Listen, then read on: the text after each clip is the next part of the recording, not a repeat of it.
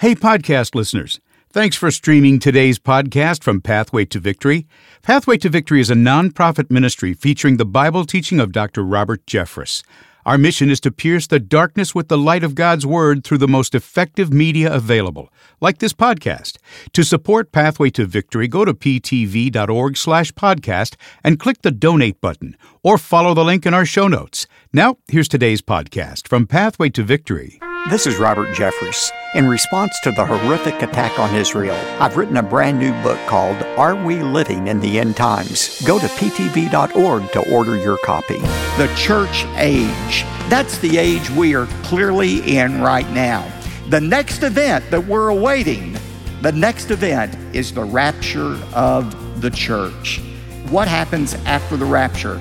the church age, the time of the Gentiles is over. God is now ready to finish his dealings with Israel during a period of time we call the tribulation. Welcome to Pathway to Victory with author and pastor Dr. Robert Jeffress. If someone challenged you to list the events of the end times in the correct order, could you do it? Well, if the answer is no, you're not alone. Many Christians are confused by the chronology of Bible prophecy. Today on Pathway to Victory, Dr. Robert Jeffress outlines the major events of the end times and explains why they're important. Now, here's our Bible teacher to introduce today's message. Dr. Jeffress? Thanks, David, and welcome again to Pathway to Victory. This coming June 15th through 22nd, Amy and I will be hosting a once in a lifetime tour to the magnificent Great Frontier. I'm referring, of course, to Alaska. Now, you might assume that taking a one week vacation on a luxury cruise liner is out of your reach. Actually, it's reasonably priced to include everyone. All your meals are prepared for you and included in the price. And you can select the cabin space that's just right for you. I promise you'll never regret joining us on the Pathway to Victory cruise to Alaska. Again, the dates are June 15th through 22nd. We'll be joined by some special friends, including musicians Michael O'Brien and Rebecca St. James. My friend comedian Dennis Swanberg will entertain us with his humor, and we'll study God's Word together as well. I can't wait for you to see God's glorious creation on display. To reserve your spot, go to ptv.org. If you've been listening to Pathway to Victory this week, then you know that I'm presenting a brand new teaching series. In this study, I'm answering a question that seems to be on everyone's heart and mind Are we living in the end times? Well, in light of the pressing nature of this question, I wrote a book for you as well and I'm prepared to send you a copy today when you give a generous gift to support Pathway to Victory. In my new book, Are We Living in the End Times? I tackle seven questions about Bible prophecy, including the one I'll speak about on today's program. We'll share more details about my new book and other resources later in today's program. But right now, let's discover the future events recorded in the Bible that give us clues about our place in Bible prophecy right now. I titled today's message, What Are the Major Events in the End Times? Maps can be very useful when you're traveling in an unfamiliar territory. I found that out the hard way some years ago. A friend of mine had invited me to come preach at his church in Canada. And since I had been there before, I was happy to accept uh, the invitation. So one Friday morning, I uh, left DFW and went to Minneapolis, changed planes, and went on to Winnipeg, Manitoba. The service was going to be that uh, Friday night. And I got there in time at about 4 o'clock p.m. to have a leisurely supper, I thought, and then preach. But I got my bags at the airport, went outside to wait for the pastor, and I waited and waited and waited. He never showed up. So I thought, obviously something's wrong. I need to call him. So I retrieved his invitation letter looking for his phone number. And as I did, I noticed that the return address is not where I was. Um, he had been in Winnipeg, Manitoba the last time I was there. I just assumed that's where he was, but that wasn't the return address. And uh, so I went to the airport counter and I said, You know, I made a mistake. I came to the wrong place. I see here it's Vancouver, British Columbia And is there a bus I can take to get there in 30 minutes? They laughed and they said, Obviously, you don't know Canada. You're 1,500 miles away. But you've got luck. There is a plane we've got leaving right now for Vancouver. And if you run fast enough, you can catch the plane. And so I ran like O.J. Simpson, reminding, remember him? Ran down, got to the gate. The ticket agent took my ticket, and apparently word had traveled down to the gate. He handed me a map of Canada. he said, Read this, it might help you the next time you come to Canada. Maps really can be helpful when you're in a foreign territory. And the subject of the end times is foreign territory to most people. For most people, it's a confusing topic. They can't make heads or tails of it. Well, we're going to try to solve that problem today. Because as we consider our series, Are We Living in the End Times? I thought it would be helpful today to talk about the major events that will categorize the end times. If you have your Bibles, turn to Romans chapter 11. We've seen so far in our study that Uh, we are not technically living in the period of time the Bible calls the end times. Instead, we're living in the period that precedes the end times called the last days. We've actually been in the last days for 2,000 years, ever since Christ ascended into heaven. But the end times do not begin until the event we're going to talk about in just a few moments. Nevertheless, it'd be helpful for us to get an overview of where we are in our study of the last days and the end times. You see there that, first of all, I marked for your consideration the church age. That's the age we are clearly in right now. Now, here's the definition of the church age the church age is that period of time from Pentecost until the rapture, during which Gentiles are invited to participate in the blessings of the Abrahamic covenant. Now, that's a mouthful. So, let me illustrate it simply for you. Just imagine you're a parent and you'd like to have a lavish birthday party for your 10 year old son. So you send out the invitations to your closest friends and relatives and neighbors. You rent a bounce house. You order ice cream desserts. You have a clown there perhaps to help. It's going to be a big bash. But the day before the party, you start getting all of these RSVPs with people declining. They've got every excuse in the world for not coming, and you realize your son's going to be disappointed. So, what do you do? Do you cancel the party? Of course not. Instead, you extend the invitation list. You start asking relatives you haven't seen in 10 years, neighbors you've never met, other people you can't stand, just to get a crowd at your son's birthday party so he's not disappointed. Now, that's exactly an illustration of the church age, or as the Bible calls it, the time of the Gentiles. Jesus used a similar illustration in Matthew chapter 22. He said the kingdom of God can be compared to a king who wanted to throw a banquet for his son. The invitations went out, but people excused themselves why they couldn't come. And so the king, not wanting to disappoint his son, told his servants to go out into the highways and the byways and compel people to come to the party. It was an illustration of what God was doing with the Abrahamic covenant. Remember, we saw that God made an offer to the descendants of Abraham of a land, a nation, and a blessing. But to receive that blessing, they had to accept that blessing. They had to believe. And instead of accepting Messiah, they rejected Messiah. So, did God cancel the kingdom, the party? No, not at all. He extended the invitation list instead. He invited Gentiles, people like you and me, people not physically related to Abraham, to share in the party, the kingdom of God.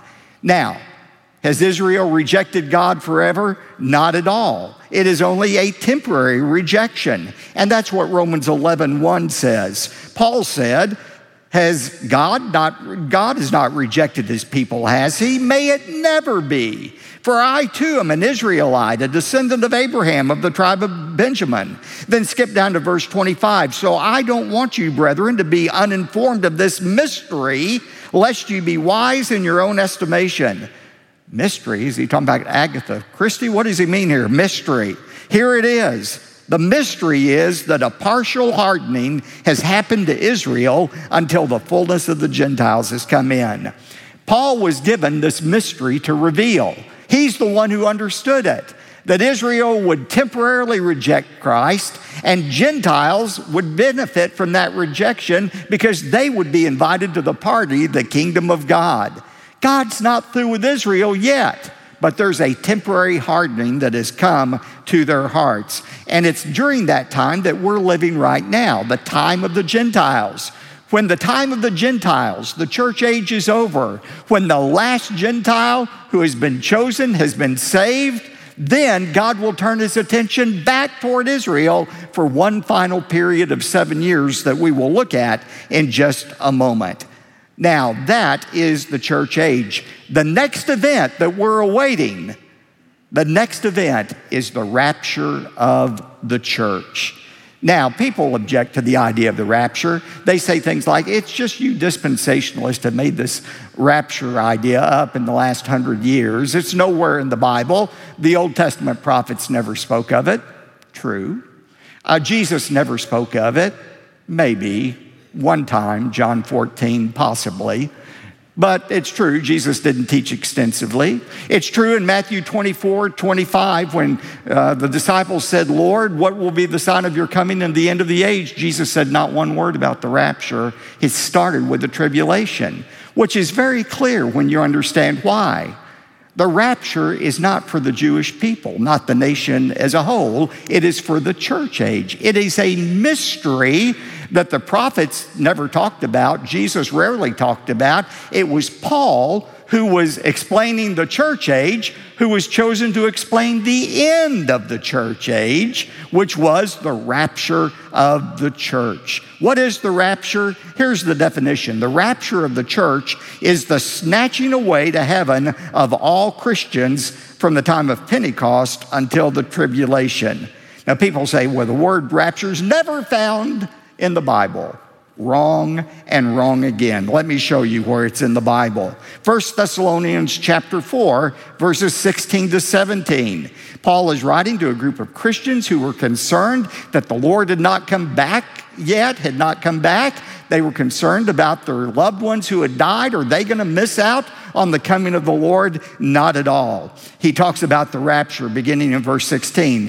For the Lord himself will descend from heaven with a shout, with the voice of the archangel, and with the trumpet of God, and the dead in Christ will rise first. Then we who are alive and remain will be caught up. There it is, harpazo in Greek, raptured, snatched away together with them in the clouds to meet the Lord where?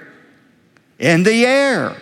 The rapture is not about his coming to earth, it's our going up to meet him in the air, and we shall always be with the Lord. Now, will you notice the four components of the rapture, the four things that are going to happen? Number one, Christ will descend from heaven. The Lord Himself will descend. Again, He's descending into the clouds, not to the earth. Unlike the second coming, Zechariah 14 4, He comes to earth. But at the rapture, He comes into the clouds. Now, in verse 15, Paul is describing this event and he refers to it as the coming, parousia in Greek, the coming of the Lord. The rapture will involve the coming of the Lord. Now, interestingly, that same word, parousia, is used in Matthew 24 27 to describe the second coming of Jesus seven years later parousia, uh, the coming of the Lord. We read that passage just a few moments ago. Now, some people will say, well, there's the proof. It's the same thing. The rapture and the second coming are the same thing. No, just because things are similar doesn't mean they're the same. And I'm going to do something I've never done before. I'm going to preach an entire message on the difference between the rapture and the second coming of Christ. Both events uh, impact us for very different reasons. And I'm going to talk about why next time. But here we see the Lord is descending from heaven. Secondly, the Bible says the dead in Christ will be resurrected. That's the second component of the rapture. The dead in Christ. Who are the dead in Christ? Listen, when a Christian dies, he immediately goes into the presence of Jesus. 2 Corinthians 5 8. To be absent from the body is to be at home with the Lord. But his body doesn't go to heaven. That's why we have cemeteries. You can go to a cemetery and you'll find the bodies, the decomposed bodies are there. Now, people ask, well, what if you got cremated? Big deal. That doesn't bother God at all if you get cremated. Cremated, cremation only speeds up the inevitable. Your body's going to turn to dust without any help from anybody. It just is going to become dust one day. Cremation just speeds up the process. But the point is, you leave your, leave your body or the remains of your body behind. It is your spirit that goes into the presence of the Lord the moment you die or at the rapture of the church. However, however, the bodies that we leave behind one day, they're going to be raised and they're going to be changed, as we'll see in just a moment. It is not the spirit of the dead in, in Christ who are raised, it is their bodies. The bodies of the dead in Christ will be resurrected first. And then, thirdly, all living Christians will be removed from the earth. The dead in Christ shall rise first. Somebody said they get to go first because they have six feet further to travel. I don't know if that's true or not. I just heard somebody say that but their bodies are removed first. And then we who are alive and remain shall be, and there's that word, verse 17, caught up, harpazoed, to meet the Lord in the air. The fourth component of the rapture is that our bodies will be transformed. Whether our bodies are being raised from the grave or the crematorium, or whether it is those of us who are alive and we're raised to heaven, on our way up, we're going to be changed in the moment, in the twinkling of an eye. Why is that? Because our bodies, whether dead or alive, are not suitable for the next world that God has planned for us. And aren't you grateful for that? Aren't you glad you're not going to have, have to lug that body of yours right now around for all eternity? You're going to get a brand new body. And that's what Paul talked about in 1 Corinthians 15, verse 50. He says, Now I say to this, brethren, that flesh and blood cannot inherit the kingdom of God, nor does the perishable inherit the imperishable. Your body is suited for this world and is totally unsuitable for the next world. In verse 51, he says, Therefore I tell you a mystery. We will not all sleep. That is, not every Christian's going to die. There'll be a group who are alive during the rapture that will be like Elijah and Enoch. They will not experience physical death. So he says, We're not all going to sleep. That's a euphemism. The Bible never speaks of the soul as going to sleep. Our spirit is alive always. It is our bodies that are temporarily put to sleep.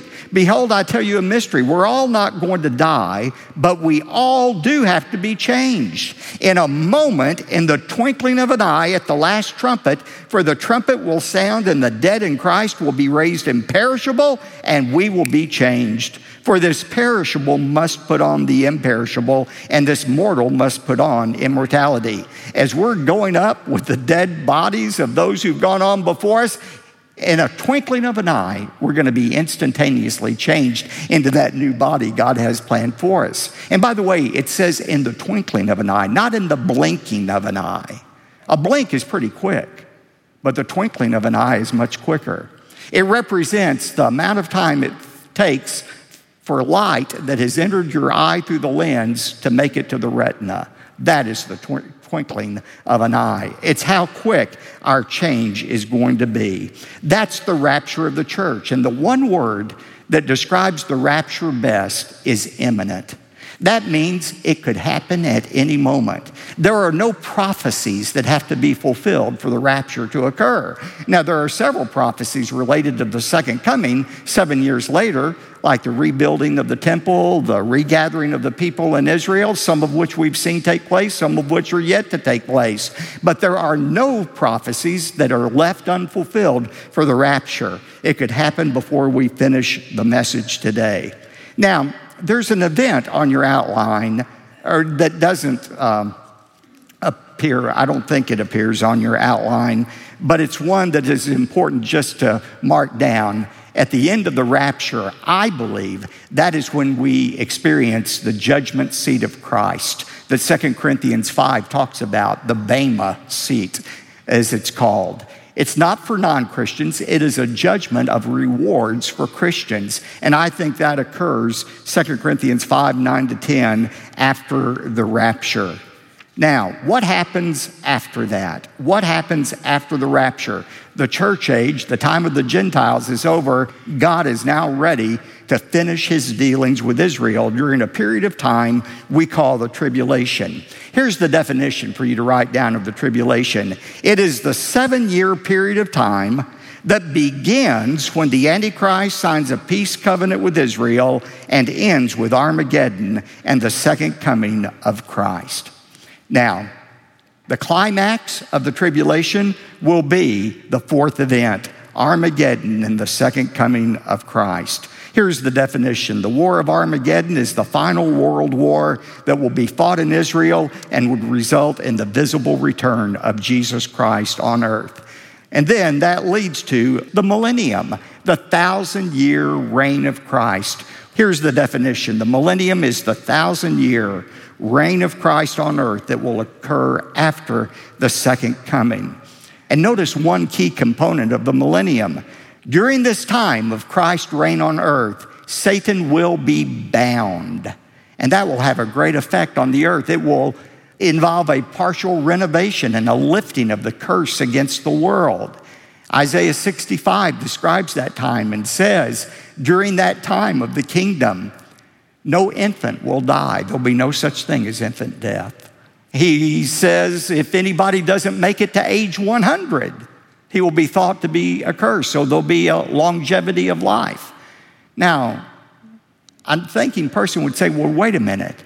You mean there's going to be birth and death in the millennium? I thought in heaven nobody is born and nobody dies. We're all in these bodies that don't procreate. Well, that's in heaven, but this is on earth. And this is a partial renovation of the earth. Who is it that is going to be born and who is it that's going to die if only Christians enter into the millennium?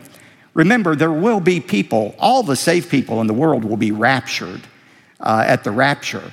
But some people will be saved during the tribulation, though they'll suffer to do so. Some will be executed, but some people will survive the tribulation and are believers, and they will be welcomed into the millennium, but they will be in their natural bodies. You and I, since we were receiving our new bodies at the rapture, will enter the millennium in our resurrected bodies. We don't reproduce, but those Christians who are in their natural bodies will reproduce. They will have children. They will live a long time, but they will die as well.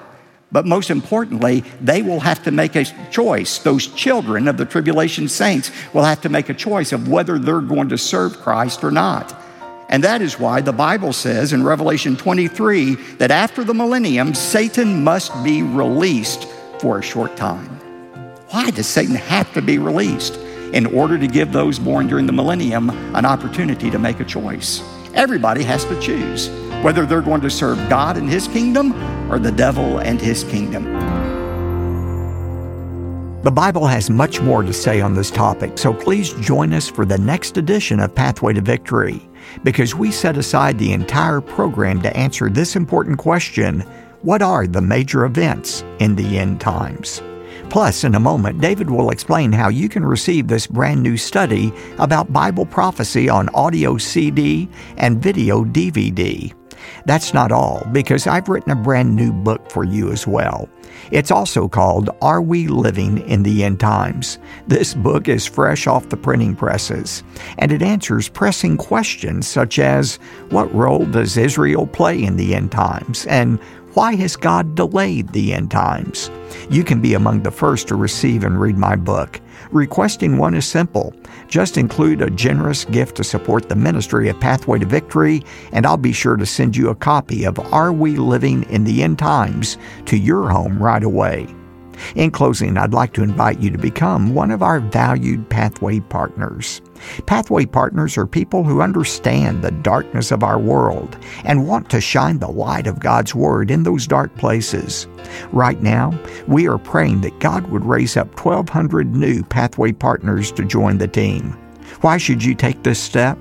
Well, becoming a Pathway partner enables you to boldly proclaim the gospel in places you may never physically visit. You choose the amount of your monthly gift, and as a pathway partner, God will use you to pierce the darkness with the light of His Word. I look forward to hearing from you today. David? Thanks, Dr. Jeffress. Today, when you give a generous gift to support Pathway to Victory, we'll say thanks by sending you the brand new book by Dr. Jeffress, Are We Living in the End Times? Plus, if you make your gift a monthly donation, your generosity will have 12 times the impact over the year. And you'll be helping us reach our goal of 1,200 Pathway partners for the month of January. Just call 866 999 2965 or visit ptv.org. Now, when you give $75 or more, we'll also send you the brand new teaching series, also called Are We Living in the End Times? Plus, you'll receive a copy of The End Times Illustrated. One more time, call 866 999 2965 or go online to ptv.org. You could also send your donation by mail. Write to P.O. Box 223 609, Dallas, Texas 75222. Again, that's P.O. Box 223 609, Dallas, Texas 75222. I'm David J. Mullins, wishing you a great weekend. Then join us next week when the series Are We Living in the End Times continues, right here on Pathway to Victory. Pathway to Victory with Dr. Robert Jeffress comes from the pulpit of the First Baptist Church of Dallas, Texas. You made it to the end of today's podcast from Pathway to Victory, and we're so glad you're here. Pathway to Victory relies on the generosity of loyal listeners like you to make this podcast possible. One of the most impactful ways you can give is by becoming a Pathway partner. Your monthly gift will empower Pathway to Victory to share the gospel of Jesus Christ and help others become rooted more firmly in His Word. To become a Pathway partner, go to ptv.org/podcast and click on the donate button or follow the link in our show notes. We hope you've been blessed by today's podcast from Pathway to Victory.